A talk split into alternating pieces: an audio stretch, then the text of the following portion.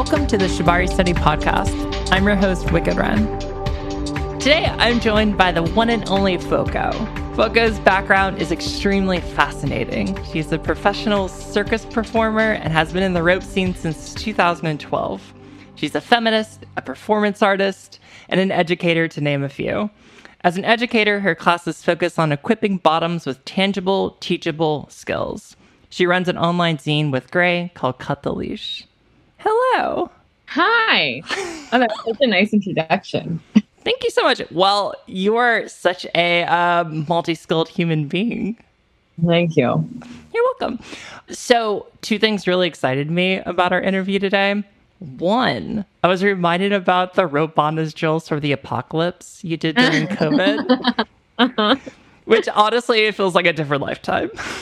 Oh my God, right? I remember being like, okay, two weeks of lockdown, 14 Instagram videos to keep people entertained. Yes. Also, like 14 days where I won't be allowed to work and should probably try to make a little bit of extra money. Love it. yeah, life changes. Well, it definitely kept me engaged during COVID. So thank you so much. I appreciate it. God, it kept me engaged. It kept my pretty vanilla roommates engaged. I love it. well, I also stumbled across your resume, which is fascinating oh. because most people under additional skills just list Excel, but you have fire yeah. breathing. I do breathe fire. You do? Uh, no, I think actually no. I have fire eating. I eat fire. So the distinction being that I will put like an a flaming torch in my mouth, but I won't hold fuel in my mouth. So when you see people like put a little puff of fire in their mouth and extinguish it, that's what I do. Okay. But when you see people like breathe like a dragon and like this giant flame puffball comes out of their mouth, that's actually like real scary. I don't do that. So, what is the life of being a professional circus performer? Nowhere near as glamorous as what anybody thinks it is. I actually, um, so I am a professional circus performer. I went to school for circus. I did a three year full time program, and that was like a life in and of its own where you're just eight hours a day training. You're training in your main disciplines. Um, I study aerial hoop and hand to hand, like I do handstands on other humans. But then I had classes in like handstands and acrobatics and juggling. I'm really bad at juggling. Like my juggling coach fondly refers to me as his greatest disappointment. Uh, yeah. So at this point now, the life of a professional circus performer, having left that, is like a balance of taking odd non circus jobs to make money while also taking like circus jobs that pay the bills but don't make you feel like an artist while also trying to find time to like do your pull-ups and make your art and like so that you can afford to take the jobs that do make you feel like an artist or you know take the jobs or just create the work that makes you feel like an artist it's it's all a hustle and you've talked about being drawn to spaces where performance art and politics intersect yes yes my master's degree, I came to circus later in life. I've met so many people who started when they were 12, and this is just what they've done for their entire lives. But I did my undergraduate in gender studies. I did a master's in human rights. I've been involved in a lot of activism around sexual violence and sex workers' rights for a really long time more recently involved in sort of renters organizing and tenants unions. I feel like there is a place in the world for artists who are just making art because art is beautiful and necessary and part of a politics of joy. But personally, like for me to invest in an artistic project for its own value, right? Like not the thing that's going to pay my rent or keep the lights on, but something that is like the art that I care about I do want that art to be a part of activist projects, be like in conversation with movement work. Yeah, this is a really big question. What is the- Yeah, totally. So you have so many varied interests, like you've said. Outside your career, you run and write for your zine, you build and teach classes, you're an activist. I'm really curious what a day looks like for you. How do you segment your creative time with the more straightforward time and the more training time? Yeah, I have tried really hard in my life to actually like I'm trying right now, I think, to deconstruct the notion of career. I just read Work Will Not Love You Back by Sarah Jaffe, and I highly recommend it to anybody who wants to read it. And then if you do read it and want to like slide into my DMs and chat with me about it, I'm all for that. But so that's all to say that like my daily activities fluctuate on a semi regular basis. And there's always in my day something that I'm doing that needs to pay the bills and then something that I'm doing that I think is contributing some good into the world and then something that I'm doing like for me and my own joy and my own body nourishing all of those things and that fluctuates. So right now I wake up and I work as an editor for a website and I often wake up and train with my acrobatics partner and then do some work for my nine to five, which in practice is more like a 10 to three. and then do something that's maybe like a little bit more creative, like working on a zine, or most recently in the evenings, I've been working on writing this choose your own adventure book. Yeah. But all of those things shift. Like sometimes I'm editing a lot less and I'm training circus a lot more. And it's because the circus is going to be paying the bills for the next few months. And in moments when my schedule shifts, I try yes. to make sure that I tend to the other activities too. Do you have any specific structures that you've put into place to keep the other plates spinning while you're working on one? Absolutely not. No. I think okay. that that's like a life project. I'm I'm talking about finding this balance, but I'm really bad at it. Same. Um, and this is a very selfish question because my life is similar where I have all these different things going on. And I was curious if you figured it out. No, I will say that um, okay, having an organizer and scheduling in my organizer that, like, on this day, I'm actually working on my creative project and I'm not going to book a lesson or I'm not going to, like, go off and train has been really helpful for me. And then the other thing that I love to do is in the last year or so, started my day with morning pages. Are you familiar yes. with morning pages? Yes, yeah. I love them. Three pages of just like scribbles, a stream of consciousness writing, three pages. I find that clearing my brain of that noise creates a lot more space for like balancing the other things. Agreed. I have a five minute journal that I use too. Nice. I really like that. Um, yeah, it's remarkably helpful. It doesn't sound like it's going to be until you do it. And then you're like, this is life changing. Yes. And in the beginning, it's awful. Um, totally. Yeah. yeah, yeah. I want to talk a little bit about an essay that you wrote in 2015, and you recently updated it. The essay is called On Bottoming Responsibility. And I would yeah. encourage everyone to read it and I'll link it in the show notes below. It's truly amazing. Thank you. You're welcome. And you essentially say that a bottom's responsibility to injury or incident is equal to the top's responsibility in the situation. And that if a bottom doesn't know that something is wrong and injury occurs, the top definitely didn't know that something is wrong, but the burden of blame generally falls more on the top. And this is due to how we initiate bottoms into the scene. Yeah.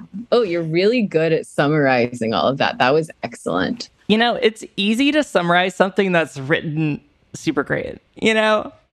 Yeah, I largely still believe this, but every once in a while, I have a couple posts on FetLife that someone will like or they'll leave crumbs on it. And then suddenly, like, I log in and there's 50 notifications of someone liking it. And I'm like, oh, do I still like what 2015 Jenna had to say about that? Yeah. Um, you know, like responsibility is a weird word. Responsibility gets coded for like blame, especially when we're thinking about injury and when we're thinking about injury as sort of failure. And we do think about injury as failure because we expect a sort of clean track record from the people that we play with to feel confident in their abilities, which is its own problem so yeah i i do wish that we and i think that we're moving towards this. Things that were really really present in communities when i wrote that was i would meet tops and riggers who were introducing new bottoms into the scene talking to them about rope as this sort of like transcendental experience where like you're going to go into subspace and leave this planet shoot off to the stars and i'm going to take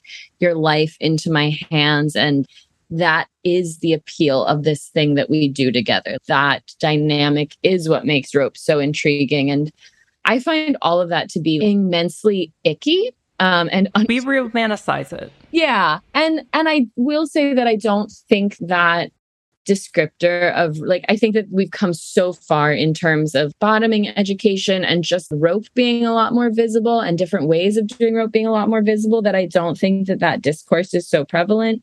And I do think that we've also come a lot farther in sort of like valuing people who can say like, "Oh, I made this mistake and I learned from this mistake and here's how I've learned and grown from this mistake." Whereas in 2015 like causing injury or experiencing injury, like there was just a lot more shame around all of it. Totally. Yeah. Actually, let me say one more thing about that writing because this is the thing that really irks me when this writing like pops back up and goes viral again. I don't really want to amend the writing. I'm like happy for it to be a relic of my thinking at the time. But I received some criticism or critique of the writing where someone, I don't know if they used the word neoliberal, but if they didn't, it was implied, or maybe we talked about it in a message exchange after the fact. And I really took it to heart.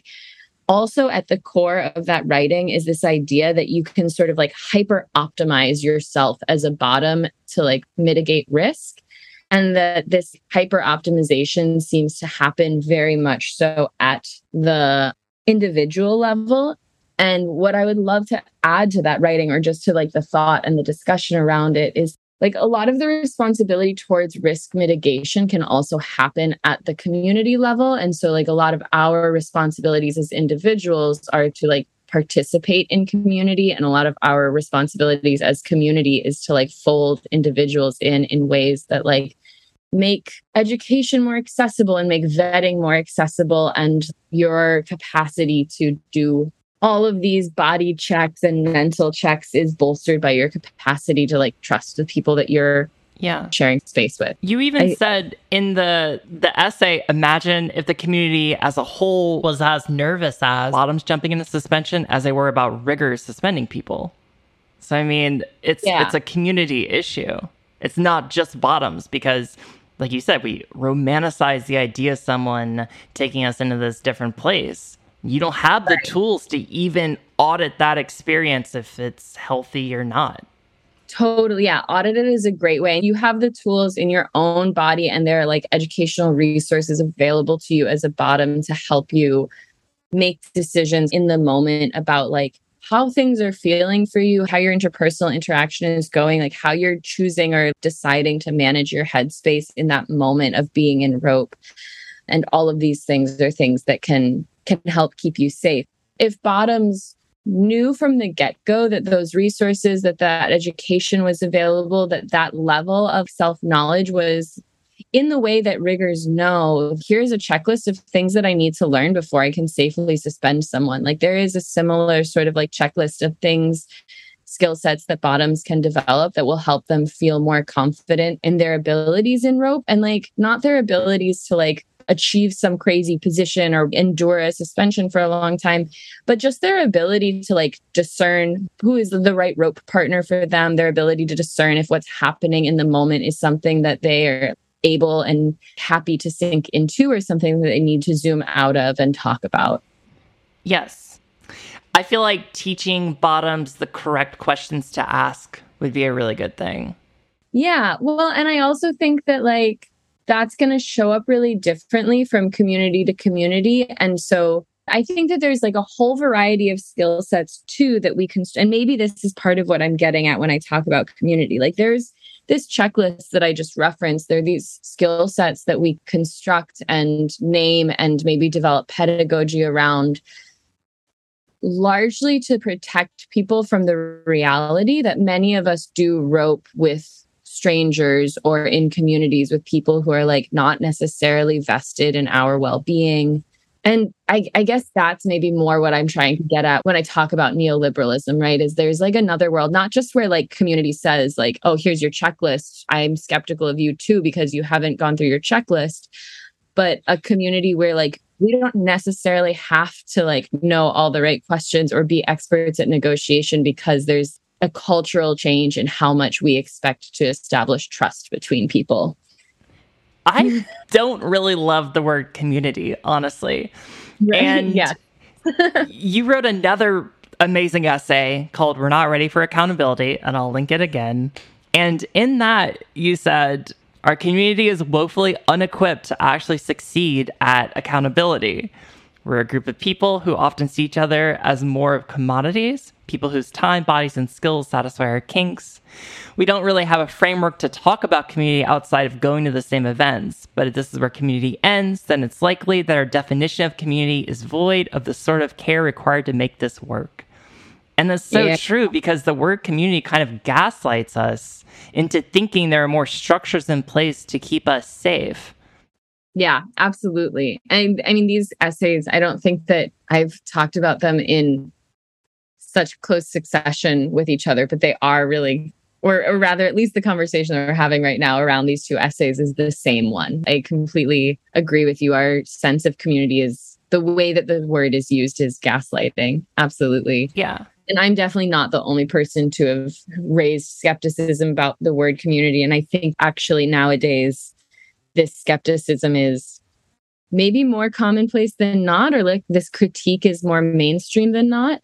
But I don't see the like necessary conclusions that I think should follow that critique being implemented, which is okay, we've identified that our quote unquote community does not actually function as community in the way that we would need it to if we were talking about it in terms of accountability and repairing harm. Exactly. And accountability and transformative justice practices are like they're generative practices. They're like practices of building, they're practices of replacing carceral systems and punitive systems. And we, as a, you know, I, no one can see my air quotes, but as I continue to use the word community, you can trust that it's in air quotes. We as a community are really invested in transformative justice for its capacity to help us not ban people we're really interested in transformative justice as a mechanism for repairing harm, which makes sense because a lot of harm happens in our communities. But I think we're less interested in the lessons of transformative justice around like what it would mean to build actual, true, not in air quotes, community, like the building, the generation in order to replace and overthrow carceral and punitive systems, a tremendous amount of trust and care needs to be infused into spaces where it has not been. And there are a lot of really, really valid reasons why it's hard to infuse trust and care into community, like capitalism and the demands of all of our working lives and the scarcity that we all experience make that really, really hard and also just the way that rope spaces are run, right? At the end of the day, somebody in your community pays rent on a space and has to make hard choices about how or how not to believe survivors and how or, or people who have been harmed and like what sort of policies to implement about banning people and these questions directly interface with their own ability to pay the bills and to keep the lights on so I think that the lessons of transformative justice actually push us away from like right now in this moment, figuring out how we necessarily even like repair harm at a community level or how we sort of rehabilitate. That's the wrong word, you know, but like how we support people who have yeah. consistently caused harm. Like I think that the lessons of transformative justice should actually be pushing us in the direction of how do we form worker owned cooperative rope spaces? How do we make it such that any person who enters community with us is also aware of the values of those communities, is signing on to those values? Like, how do we create spaces that are financially sound enough or like well resourced enough that we can both sell tickets to rope education while at the same time be able to offer space like book clubs and potlucks and like doing the actual work of community building. And, yeah. and that prerequisite to any of the harm repair that we're so interested in. Yeah. It would be easy if people said i want to harm you and then they did it. It's a very binary thing but it's right. hard because most people don't mean to cause harm. Um yeah. you also said rehabilitate which i think is a great word because when you just cast someone out, they just find a different community to offend in. It is a lot of rehabilitation of saying, this didn't go great. This is what should have yeah. happened, you know? And it's like, it's a collective rehabilitation too, though, right? I think the reason I it away from that word is because it assumes that there's sort of people who know more who can like pick you definitely and and show you the light as opposed to just sort of like we're all unlearning systems of oppression and we're all unlearning forces that have hurt us and that push us into harm. So like we are rehabilitating our community members alongside the like work that we are doing for ourselves and the rehabilitation of all of ourselves to resist this world we live in. Absolutely. So I want to talk a little bit about bottoming from a physical aspect since we talk so much about the mental emotional side. Yeah. And I have a couple things I want to hit on. I'm a person that I've always been very physical. So when I came into rope, I thought that I knew more than I did know about my body, if that makes sense. And yeah. that was very difficult for me to unlearn.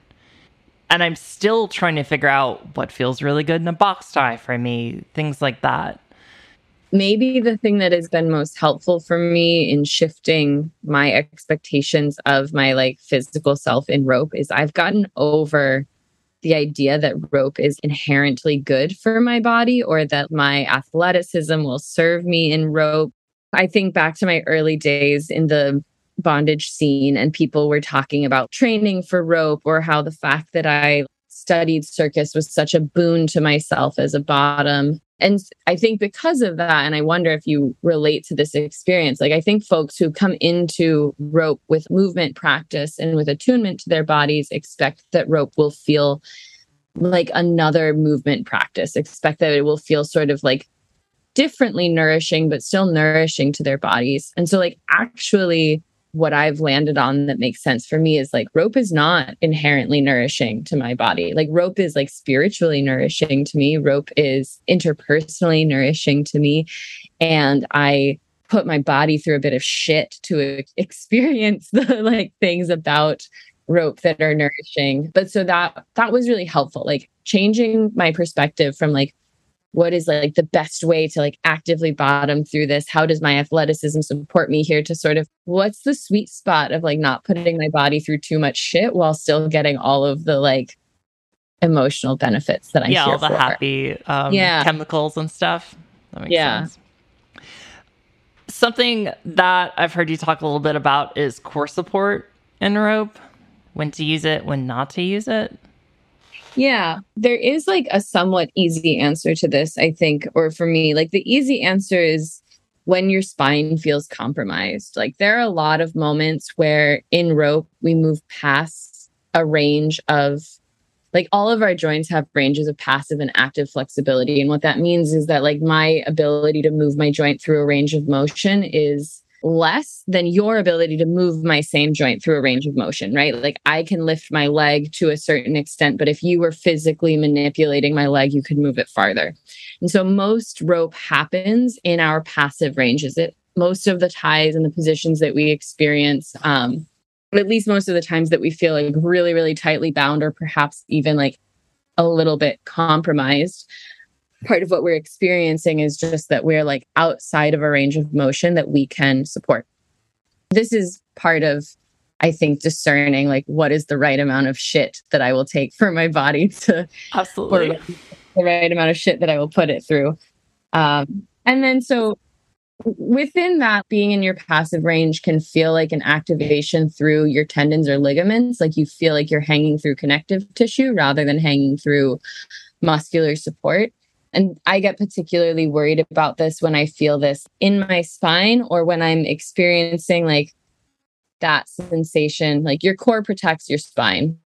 Um, and it can protect your spine in flexion and extension and twisting. And so find yourself in moments where your spine feels like it's moved past a range that is good. Um, a bit of core support can be helpful learning about your core is like its own weird lifelong journey. Like I feel like I'm constantly finding more more of my insides. Yeah. I wanted to talk a little bit about teaching tangible bottoming skills because I think a lot of the bottoming education is very esoteric. It's very conceptual, but you talk about teaching tangible things. What are some tangible things that bottoms can take from this or educators can add to their toolbox maybe? Sure. Um, so, tangible things that I like to teach are how do you more accurately assign language to the sensations you're feeling to be able to communicate more effectively with the people who are tying you? Not tangible in the sense that you can like touch it, but tangible in the sense that it's not an esoteric skill. Um, Well, it's, it's actionable. Yeah, absolutely. Which I think is huge. Yeah. My specialty and my sort of niche is about like, I know a lot about bodies, I know a lot about how bodies work. And for me, my own process of learning about my body has happened in combination. Like, there's been a multitude of inputs that have helped me gain a knowledge of my body. And some of those inputs have been doing and feeling, and some of those inputs have been like actual study of anatomy and looking at skeletons and looking at joints and naming muscles, doing sort of targeted exercises to feel specific muscles, and then putting those muscles in the context of a certain sort of movement pattern. And so that's a lot of the tangible skills that I teach bottoms as well. Like when we're in box tie, we're in internal rotation. What are the muscles that contribute to internal rotation? How do you feel if they're turned on? How do you feel if they're in stretch? What does it mean to you in terms of how rope should be laid on your body when you feel one thing or another? I think that for a long time, bottoming education sort of took the form of the Rope Bottoms Roundtable, which is a very important and validating format. And I think just sharing your experiences with others and hearing that they have similar experiences can also be really, really helpful. But there are other skills that we can be teaching. And speaking of box ties, you're writing a choose your own adventure book about box ties, I right? I am. It's so close to being done. I'm so excited. Yeah. I can't wait. Okay, let, so here's my mini rant on this. Um, let me hear it all of our rope teaching, even in classes where we say you must come partnered, we're going to teach to tops and bottoms. The way that we teach people to do rope is very rigger centric. When you walk into a box tie class, what someone will be taught is the harness that that instructor thinks is going to make that rigger like most likely to have success with the most number of bodies. And then if you're one of the bottoms who has a body, you know, one of the 75% of bodies that is like suited to that box tie, like that'll be okay for you. But if you're a bottom who like actually needs to be tied in a really different way or whose body suggests a different sort of harness, you will be left behind. And maybe maybe the fact that like your your specific anatomy would be better suited to a different sort of box tie will be like named by your teacher hopefully it will hopefully you're pointed to somebody else who can teach you and your rigger a better harness for you. I dream of a day where we start teaching box tie from the perspective of if shoulders do this, then apply the first wrap like that. And if shoulders do this, then the first wrap could go on like this. And that's like wow. sort of what I'm trying to do with this choose your own adventure book. It's like a giant project. And as I write it, I have to keep being like, you can't do everything in this single like zine that you're self producing. Jenna, slow your roll. Um, but hopefully, what it does, like, hopefully, somebody who buys the book will get to choose their own adventure. They'll get to start from a place of like, how does my body work? What does my body need? What do those things suggest about what sort of like rope application would be best over top of like my anatomical form? And then, like, necessarily, like, okay, well, what are the names of the box ties that most closely approximate that? Because that's the sort of shared language we have right now for box ties and and know having access to that language will be helpful for somebody who's trying to seek out a specific sort of form um, but yeah, I would love to move away from like the OS box tie or the Naka box tie, or the, you know, like no shade to Naka. Um, sorry, not You heard it here, folks. Right. Oh my gosh. no, no shade to Naka. Um, but yeah, I would love to move away from like learning these sort of like named harnesses and patterns as the way that we start to teach people to tie and actually just teach people to tie on bodies. Well, it sounds like our next podcast is going to be all about box ties. Yeah, probably. and I just want to say too, I am also totally here for the bottom who is utterly disinterested in box ties. I think that's rad. There's like a tiny, teensy, tiny little section of the book that talks about folks who just don't want to be in box, but maybe do want to feel load supported across their arms instead of just across their chests, and sort of how you can achieve that without just defaulting back to a a chest harness. I look forward to your book. Uh, you're on Instagram at F U O C O F E T and on FetLife at F U O C O. Though I'm like very rarely on FetLife. So if anyone wants to reach out or please reach out, like I'm happy to to chat with people. Um, and anybody who Yeah, you seem nice. I think I'm nice. Um, Yeah. anyone who wants to get in touch should get in touch with me on Instagram. It's much better.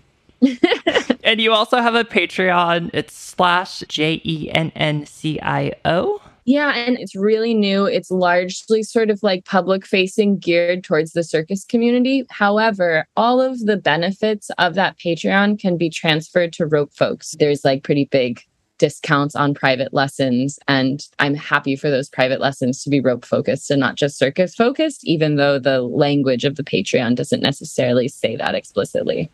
Beautiful. I'm also going to steal a phrase rope folks. It's great. Rope folks. It just rolls off the tongue. It does. Well, I want to thank you for being here. You're amazing. And I look forward to talking to you soon. yeah, you too. Thank you so much. You're welcome.